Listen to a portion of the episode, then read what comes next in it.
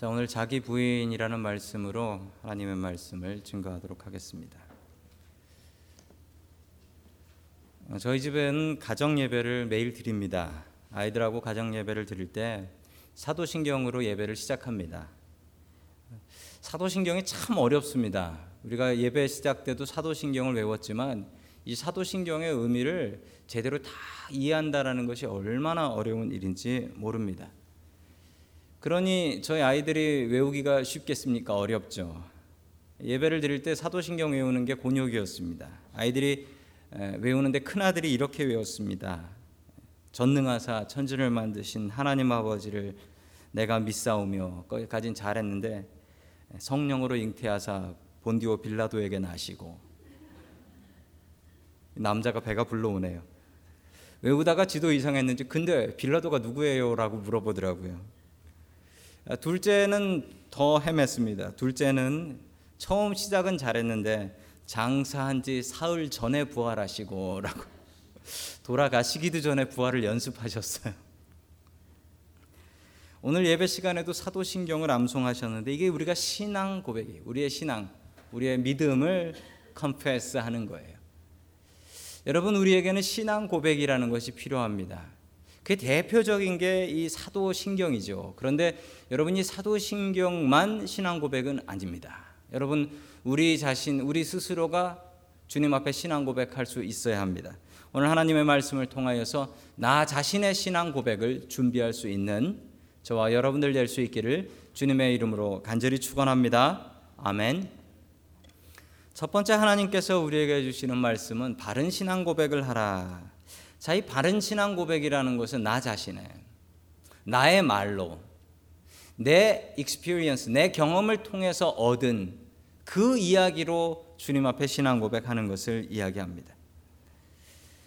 여러분 사도신경이 참 어렵습니다. 그럼에도 불구하고 우리가 예배 때마다 사도신경을 외우는 이유가 뭐냐면요. 여러분 우리 우리가 믿어야 되는 거예요, 이게. 사도신경에 나온 이야기를 하나 하나를 내가 믿지 않더라도 믿으려고 애쓰고 수고하는 노력이 있어야 한다는 겁니다. 하나 예를 들어 볼까요? 여러분 우리가 죽고 나서 하늘나라에 갔을 때 우리의 몸이 살까요? 우리의 영이 살까요? 보통 많은 분들이 우리의 영이 삽니다라고 생각하기 쉽습니다. 그런데 사도신경에 보면 이렇게 나옵니다. 몸이 다시 사는 것과 몸이 다시 몸이 분명히 삽니다. 그래서 사도신경에 그 한 줄이 들어가 있는 겁니다. 예수님께서 아름다운 기적을 베풀어 주셨습니다. 배고픈 사람들 4천 명을 먹여 살리는 칠병이어의 기적 일으키셨습니다. 자, 그리고 나서 눈먼 사람 고쳤습니다. 여러분 그런데 이 모든 일이 너무나 놀라운 일인데 여러분들도 놀라 하나도 놀라지 않으시는 눈치세요. 왜 놀라지 않으십니까?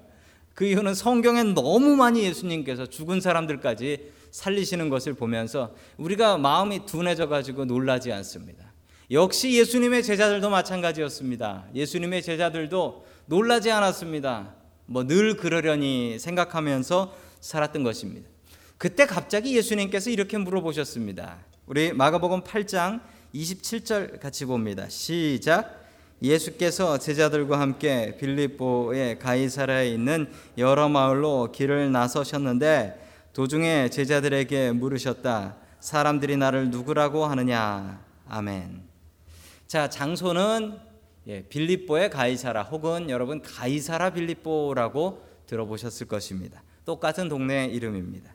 자, 그곳에 가셨을 때 특별히 이 빌립보 가이사라, 가이사라 빌립보에서 물어보신 이유가 있습니다. 여러분 저 빌립보 가이사라, 가이사라 빌립보라는 저 동네는 좀 특징이 있는 동네입니다. 당시에 그 분봉왕이라는 왕이 있었는데요. 분봉왕 헤롯이라는 헤롯 빌립이라는 사람이었습니다. 여러분이 분봉왕이 뭐냐면요. 당시 이스라엘이 나라를 잃어버렸습니다. 어디에 잃어버렸냐면 로마가 당시 이스라엘을 지배하고 있었습니다. 그러므로 이스라엘의 제일 높은 사람은 로마 황제, 그리고 그 밑에 로마 총독, 빌라도 같은 총독이죠. 그 밑에 네 명의 새끼 왕들이 있었는데 그게 바로 헤롯 가문의 왕들이었습니다. King Herod, 뭐 Herod the Great 이런 사람들 다 요 밑에 있었던 분봉왕이었습니다. 이 분봉왕은 눈치를 봐야 됩니다. 누구 눈치 봐야 되냐면 총독 눈치 봐야 되고 그리고 로마 황제 눈치 보면서 살아야 했습니다. 헤롯 빌립은 이 로마 황제에게 잘 보이기 위해서 이스라엘에서 가장 좋은 땅이라고 하는 곳에 로마형 도시를 하나 만들었습니다. 그리고 그 도시의 이름을 가이사라 빌립보라고 지었습니다. 자기의 이름과 그 왕의 이름, 황제의 이름을 빌려서 이 가이사라라는 것은 시저라는 로마 황제를 얘기하는 거죠. 시저. 그리고 빌립보는 자기의 이름입니다. 자, 이 두 황제와 왕의 친목 관계를 위해서 이 빌립이라는 왕이 가이사라에게 바치는 도시가 이 가이사라 빌립보라는 도시가 되겠습니다. 여러분 그러나 이렇게 황제의 이름을 붙일 수 있는 도시는 아무 도시나 붙일 수 있는 것이 아니었고 정말 좋은 곳이어야 됐고 그리고 그 도시가 아주 훌륭한 도시이며 잘 well equipped 돼서 정말 좋은 도시여야 되고 그리고 그 도시 중심에는 로마 황제의 신상이 있어야만 저 시저라는 이름을 도시에 붙일 수가 있었던 것입니다. 자, 지도를 보시면 잘 나타나 있습니다. 여러분, 저 가이사라 빌립보라는 동네를 찾으셨습니까? 저기 중간쯤에 보면 빨간 글씨로 되어 있는 동네가 저 가이사라 빌립보라는 동네입니다. 여러분 이스라엘에 저렇게 강이 흐르는 곳이 흔한 곳이 아닙니다. 그리고 저 강도요. 저 갈릴리 호수 북쪽 위쪽으로 있는 강들은 정말 깨끗합니다. 저기는 완전히 다른 세상이에요. 제가 이스라엘을 갔을 때 저 남쪽부터 갔거든요. 남쪽은 가니까 완전히 사막 돌밭이에요. 그런데요. 북쪽으로 올라가면 올라갈수록 얼마나 푸르르고 좋은 땅인지 모릅니다. 자, 저 지도를 보시면 저 가이사라 빌립보 위쪽으로 있는 게 마운틴 헐몬이라고 해서 헐몬산이 있습니다. 저 헐몬산에는 눈이 있어요. 헐몬산에 눈이 있어서 헐몬산 스키 리조트가 있습니다. 그래서 이스라엘에서 스키 탈 수 있습니다. 저기서 눈 녹은 물이 내려와서 저 갈릴리 호수까지 들어가는데 거기를 지나가는 것이 저 가이사라 빌립보라는 곳입니다. 얼마나 물이 깨끗하고 시원했는지 모릅니다. 저도 한번 저기에 갔을 때 너무 물이 깨끗하고 시원해서 양말 벗고 신발 벗고 물에 들어갔다가 예, 경비원한테 쫓겨난 기억이 있습니다. 자, 그곳에 가면 뭐가 있냐면 또 판이라는 신전이 있습니다. 판 신전인데 판이라는 신입니다. 로마 신인 판이라는 신전이 있는 것으로 유명했고 또 로마 사람들을 위한 우상들 왜냐하면 저 도시에는 이스라엘 사람들이 아니라 로마 사람들이 많이 살았기 때문에 그렇습니다. 신전들이 많았고 또 시저의 신상이 있었던 곳입니다. 자, 주로 외국인들이 많이 살았던 이스라엘과는 다른 아주 잘 개발된 정말 선진 도시였습니다. 여러분 이 대조가 느껴지십니까? 예수님과 예수님의 제자들의 행색은 어땠을까요? 예수님께서 이렇게 말씀하셨습니다. 인자는 머리 둘 곳이 없다. 참 멋진 말씀 같지만 나는 잘 곳 없으면 노숙한다라는 이야기와 똑같습니다. 예수님과 예수님의 제자들의 행색은 정말 거지들의 모습과 비슷했던 그런 모습이었습니다. 그랬던 이 촌뜨기 같은 예수님과 예수님의 제자들의 모습, 이 모습이 여러분 그 아름다운 도시, 로마 사람들로 가득한 그 아름다운 도시 속에 이 예수님과 예수님의 제자들은 무엇을 느꼈을까요? 아마도 촌 사람 서울 갔을 때 느낌 아닐까요? 기가 많이 죽었을 것입니다.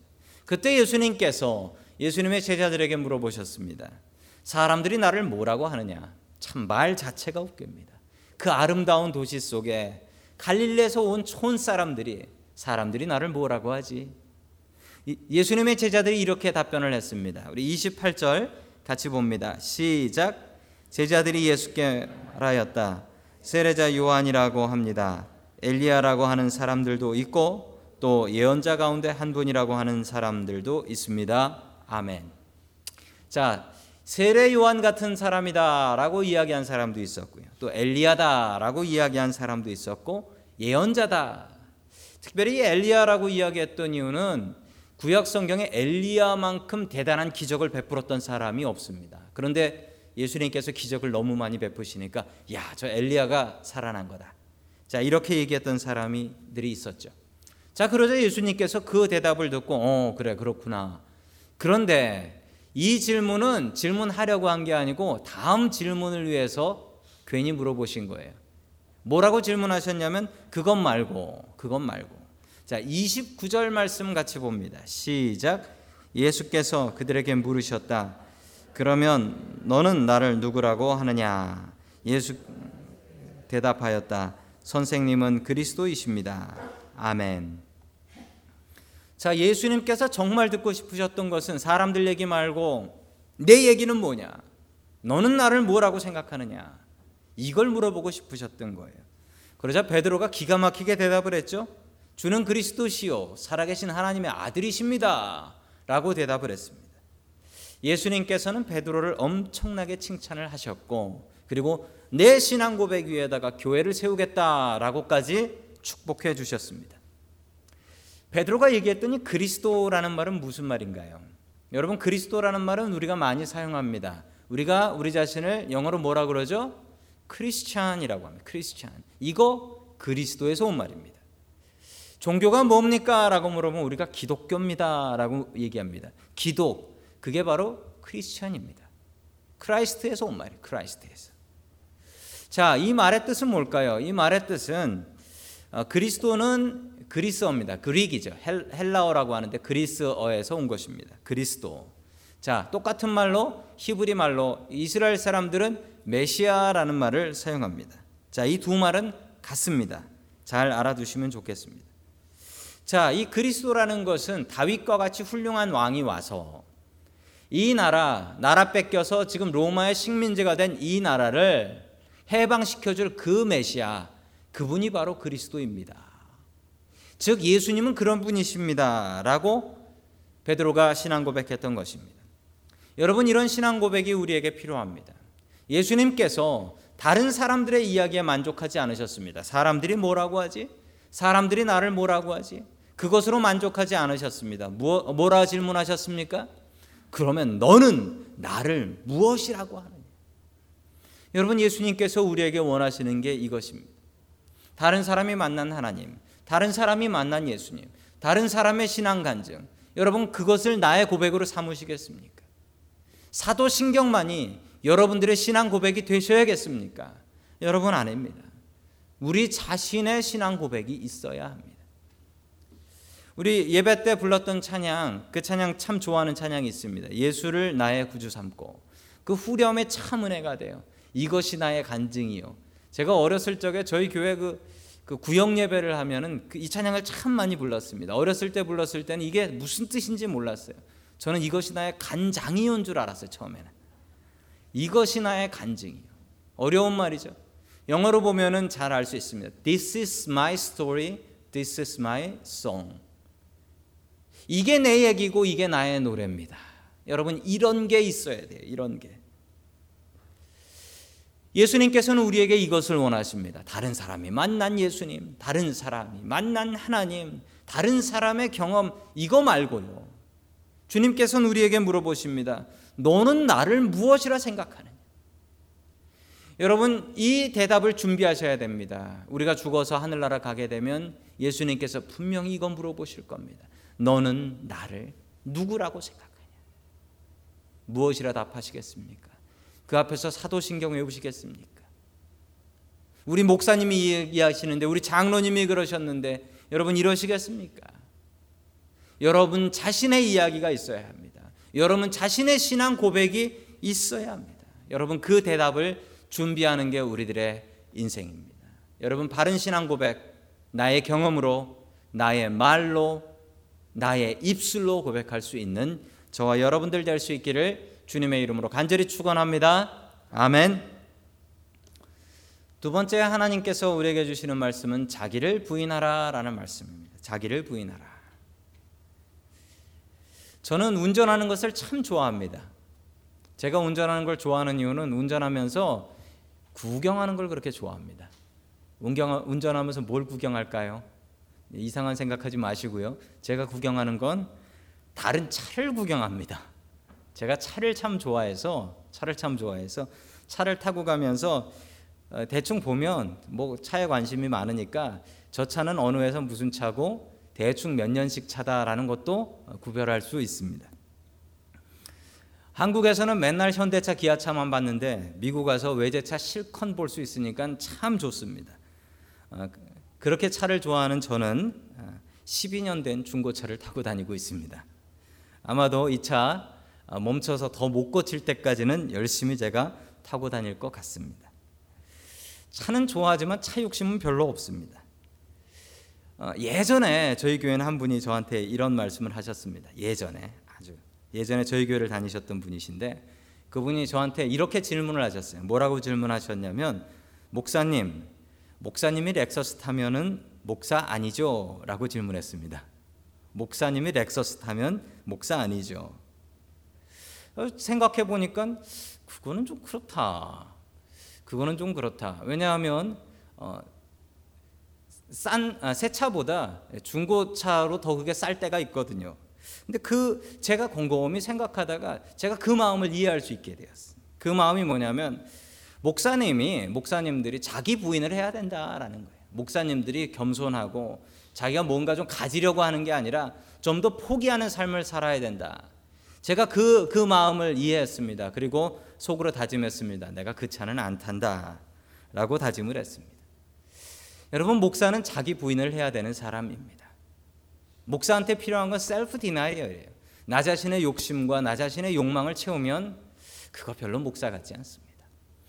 여러분 크리스찬들은 나 자신의 욕심을 채우기 위해서 살아가는 사람들이 아닙니다.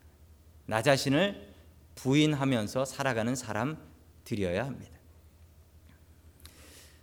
그 로마 교황께서 한국을 방문하시는데 한국에 방문해서 무슨 차를 타시는 줄 아십니까?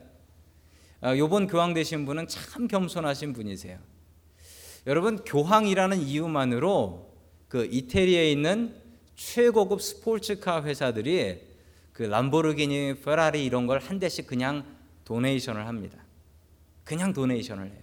그거 타고 다닐 수 있습니다. 그런데 이 교황님께서 참 겸손하신 분이신 게 한국 가서 그 나라에 가면 타시는 차가 제일 싼 차를 타고 다니죠. 제일 작고 제일 싼 차를. 물론 그 제일 싼 차라고 해도 기사는 붙여서 다니십니다. 참 존경스러운 게, 야, 저분이 겸손하시구나. 저분이 self-denial을 할 줄 아시는구나. 자기 자신을 부인할 줄 아시는구나. 여러분, 예수님 믿고 어떤 자기 부인을 하고 계십니까? 예수님 때문에 무엇을 포기하고 계시고, 예수님 때문에 무엇을 고치고 살고 계십니까? 예수님 믿고 변화된 게 무엇이 있습니까? 여러분, 우리에게는 이 셀프 디나이얼이 있어야 합니다. 우리 다 함께 31절의 말씀을 같이 봅니다. 시작. 그리고 예수께서는 인자가 반드시 많은 고난을 받고 장로들과 대제사장들과 율법 학자들에게 배척을 받아 죽임을 당하고 나서 사흘에 살아나야 한다는 것을 그들에게 가르치기 시작하셨다. 아멘. 예수님께서 이 고백을 대단하다라고 말씀하시고 칭찬하셨습니다. 그리고 예수님께서 십자가에 달려 죽을 것이다 라는 것과 다시 살아나실 것이다 라는 것을 말씀하셨습니다. 베드로가 고백한 그리스도에 뭔가 문제가 있었기 때문입니다. 여러분 베드로가 이야기한 Christ는 능력의 Christ였습니다. 저 나쁜 로마 사람들 다 몰아내고 이 나라 독립시켜주고 나를 높은 자리에 올려줄 주는 그리스도이십니다. 라고 고백했던 거예요. 그러자 예수님께서 그 고백을 틀렸다. 그게 아니고 이거야 라고 바꿔주셨는데 나는 크라이스트긴 하지만 나는 너무 겸손해서 대제사장들에게 고난받아 십자가에 못 박혀 죽고 3일 만에 살아날 그런 크라이스트다. 라고 바꿔 말씀하셨습니다. 그 얘기를 들은 베드로가 뭐라고 이야기했을까요? 정말 말도 안 되는 일이 벌어집니다. 우리 다 함께 32절 말씀 같이 봅니다. 시작. 예수께서 드러내놓고 이 말씀을 하시니 베드로가 예수를 바짝 잡아당기고 그에게 항의하였다. 아멘.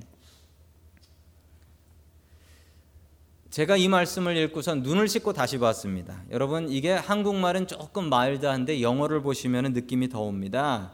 Peter took him aside and began to rebuke him. 아니 누가 누구를요? 예수님이 베드로가 예수님을 잡아가지고 바짝 잡아당겨가지고 어디로 가서 예수님에게 항의를 했다는 겁니다. 아니 그러시면 안 되죠.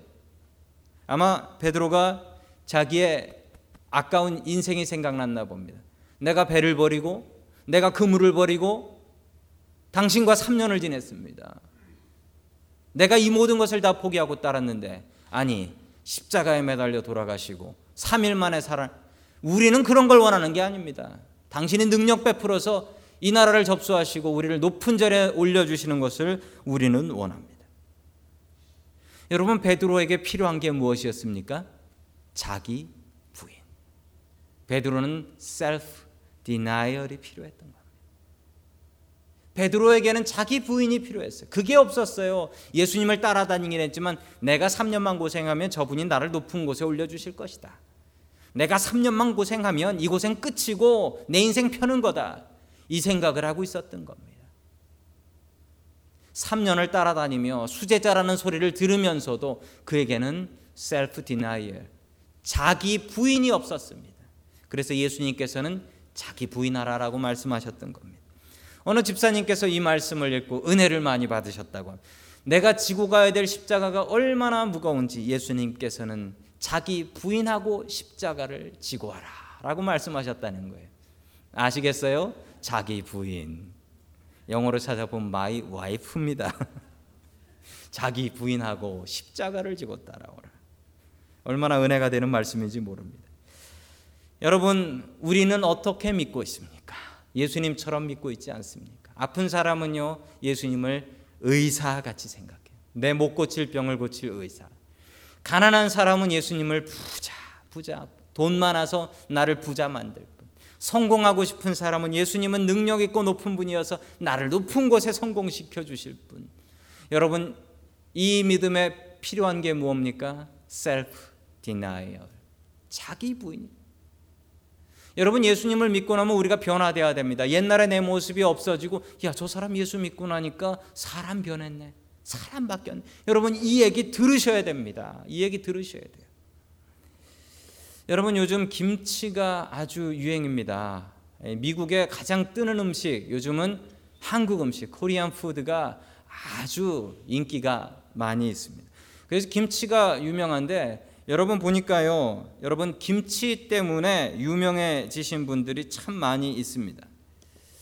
여러분 김치 그 버락 오바마의 아내 미셸 오바마죠. 여러분 그분도 김치 담궜어요 얼마 전에. 김치 담궈서 트위터에다가 나 김치 담궜다. 텃밭에서 배추를 갖고서 자기가 했는지 모르지만 그 배추 따가지고 김치를 담궈가지고 아주 김치통도 아마 한인마트에서 구한 것 같아요. 김치통도 딱 우리 한국 사람들이 김, 쓰는 김치통에 김치 담아가지고 이렇게 사진 찍어서 올렸습니다. 여러분 그런데 미국 사람들이 김치 만들면 백이면백 실패하는 이유가 있습니다. 김치를 왜 실패하냐면 김치를 만드는 대로 만들지 않고 피클처럼 만든대요. 그 식초에 절여버린다는 거예요. 식초에. 그럼 김치가 됩니까?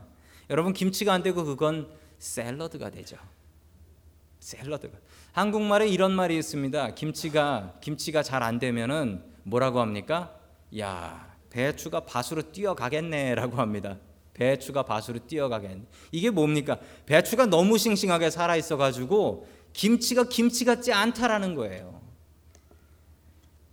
여러분 김치와 샐러드의 다른 점이 뭡니까? 김치는 힘 다 빠져가지고 쓰러져 있고요. 샐러드는 힘이 번쩍번쩍 나가지고 서 있습니다. 맞습니까? 여러분 김치 만들 때 제일 중요한 게요. 꼭 김치 만들어 본 것 같이 예, 김치 만드는 것을 저는 보았습니다. 제 아내가 만드는 거. 제일 먼저 하는 게 아시죠? 배추에다가 소금을 팍팍 쳐가지고 배추에 힘을 죽여 놓는 겁니다. 그래서 그게 잘 되면은 맛있는 김치가 되고 안 그러면 그냥 샐러드가 돼서 배추가 밭으로 뛰어가는 거죠. 나 살았어. 여러분 세상엔 두 종류의 사람이 있습니다. 우리 크리스찬들에게도 두 종류의 사람이 있습니다.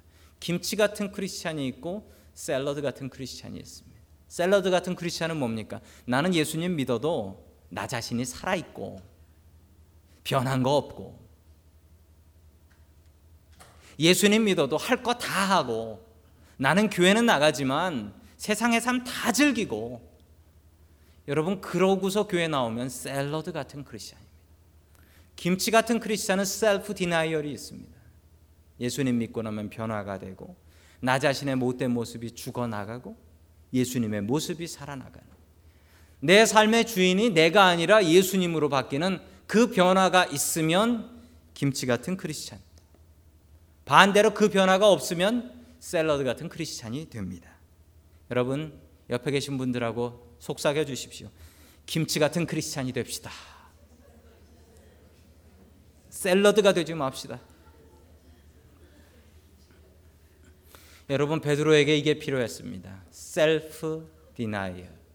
자기 부인. 자기 부인이 없었어요. 그러니까 나 자신이 살아서 여차하면 칼 꺼내서 남의 귀나 베고 변한 게 없었어요. 변한 게.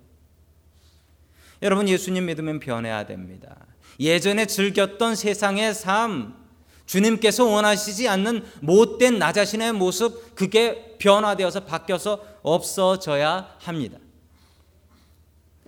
여러분 새 집을 지으려면 제일 먼저 해야 되는 일이 뭔가요? 헌 집을 부셔야 합니다. 제가 이집트에 가서 아주 이상한 집 하나를 봤습니다. 어떻게 된 집이냐면 밑에는 헌 집인데 위가 새 집이에요. 헌 집을 때려 부시지 않고 그 위에 새 집을 지었어요. 얼마나 보기 흉한지 모릅니다. 얼마나 보기 흉한지 몰라요. 여러분 우리가 우리가 우리 자신의 헌 집, 내 마음 속에 헌 집을 때려 부수지 않으면 주님과 영원히 살 새 집을 지을 수 없습니다. 영원히 그 헌 집에서 살다 죽는 거예요. 이 헌 집을 때려 부시면 주님과 같이 살 수 있는 영원한 새 집을 지을 수가 있습니다. 여러분 베드로는 이게 부족했습니다. 무엇? 자기 부인. 여러분 자기 부인은 나 자신의 못된 모습, 나 자신의 부서져야 될 모습을 부시는 것입니다. 베드로에게 이게 부족했습니다. 여러분 자기 자신을 부인하고 주님의 십자가의 길을 따라갈 수 있는 저와 여러분들 될 수 있기를 주님의 이름으로 간절히 축원합니다.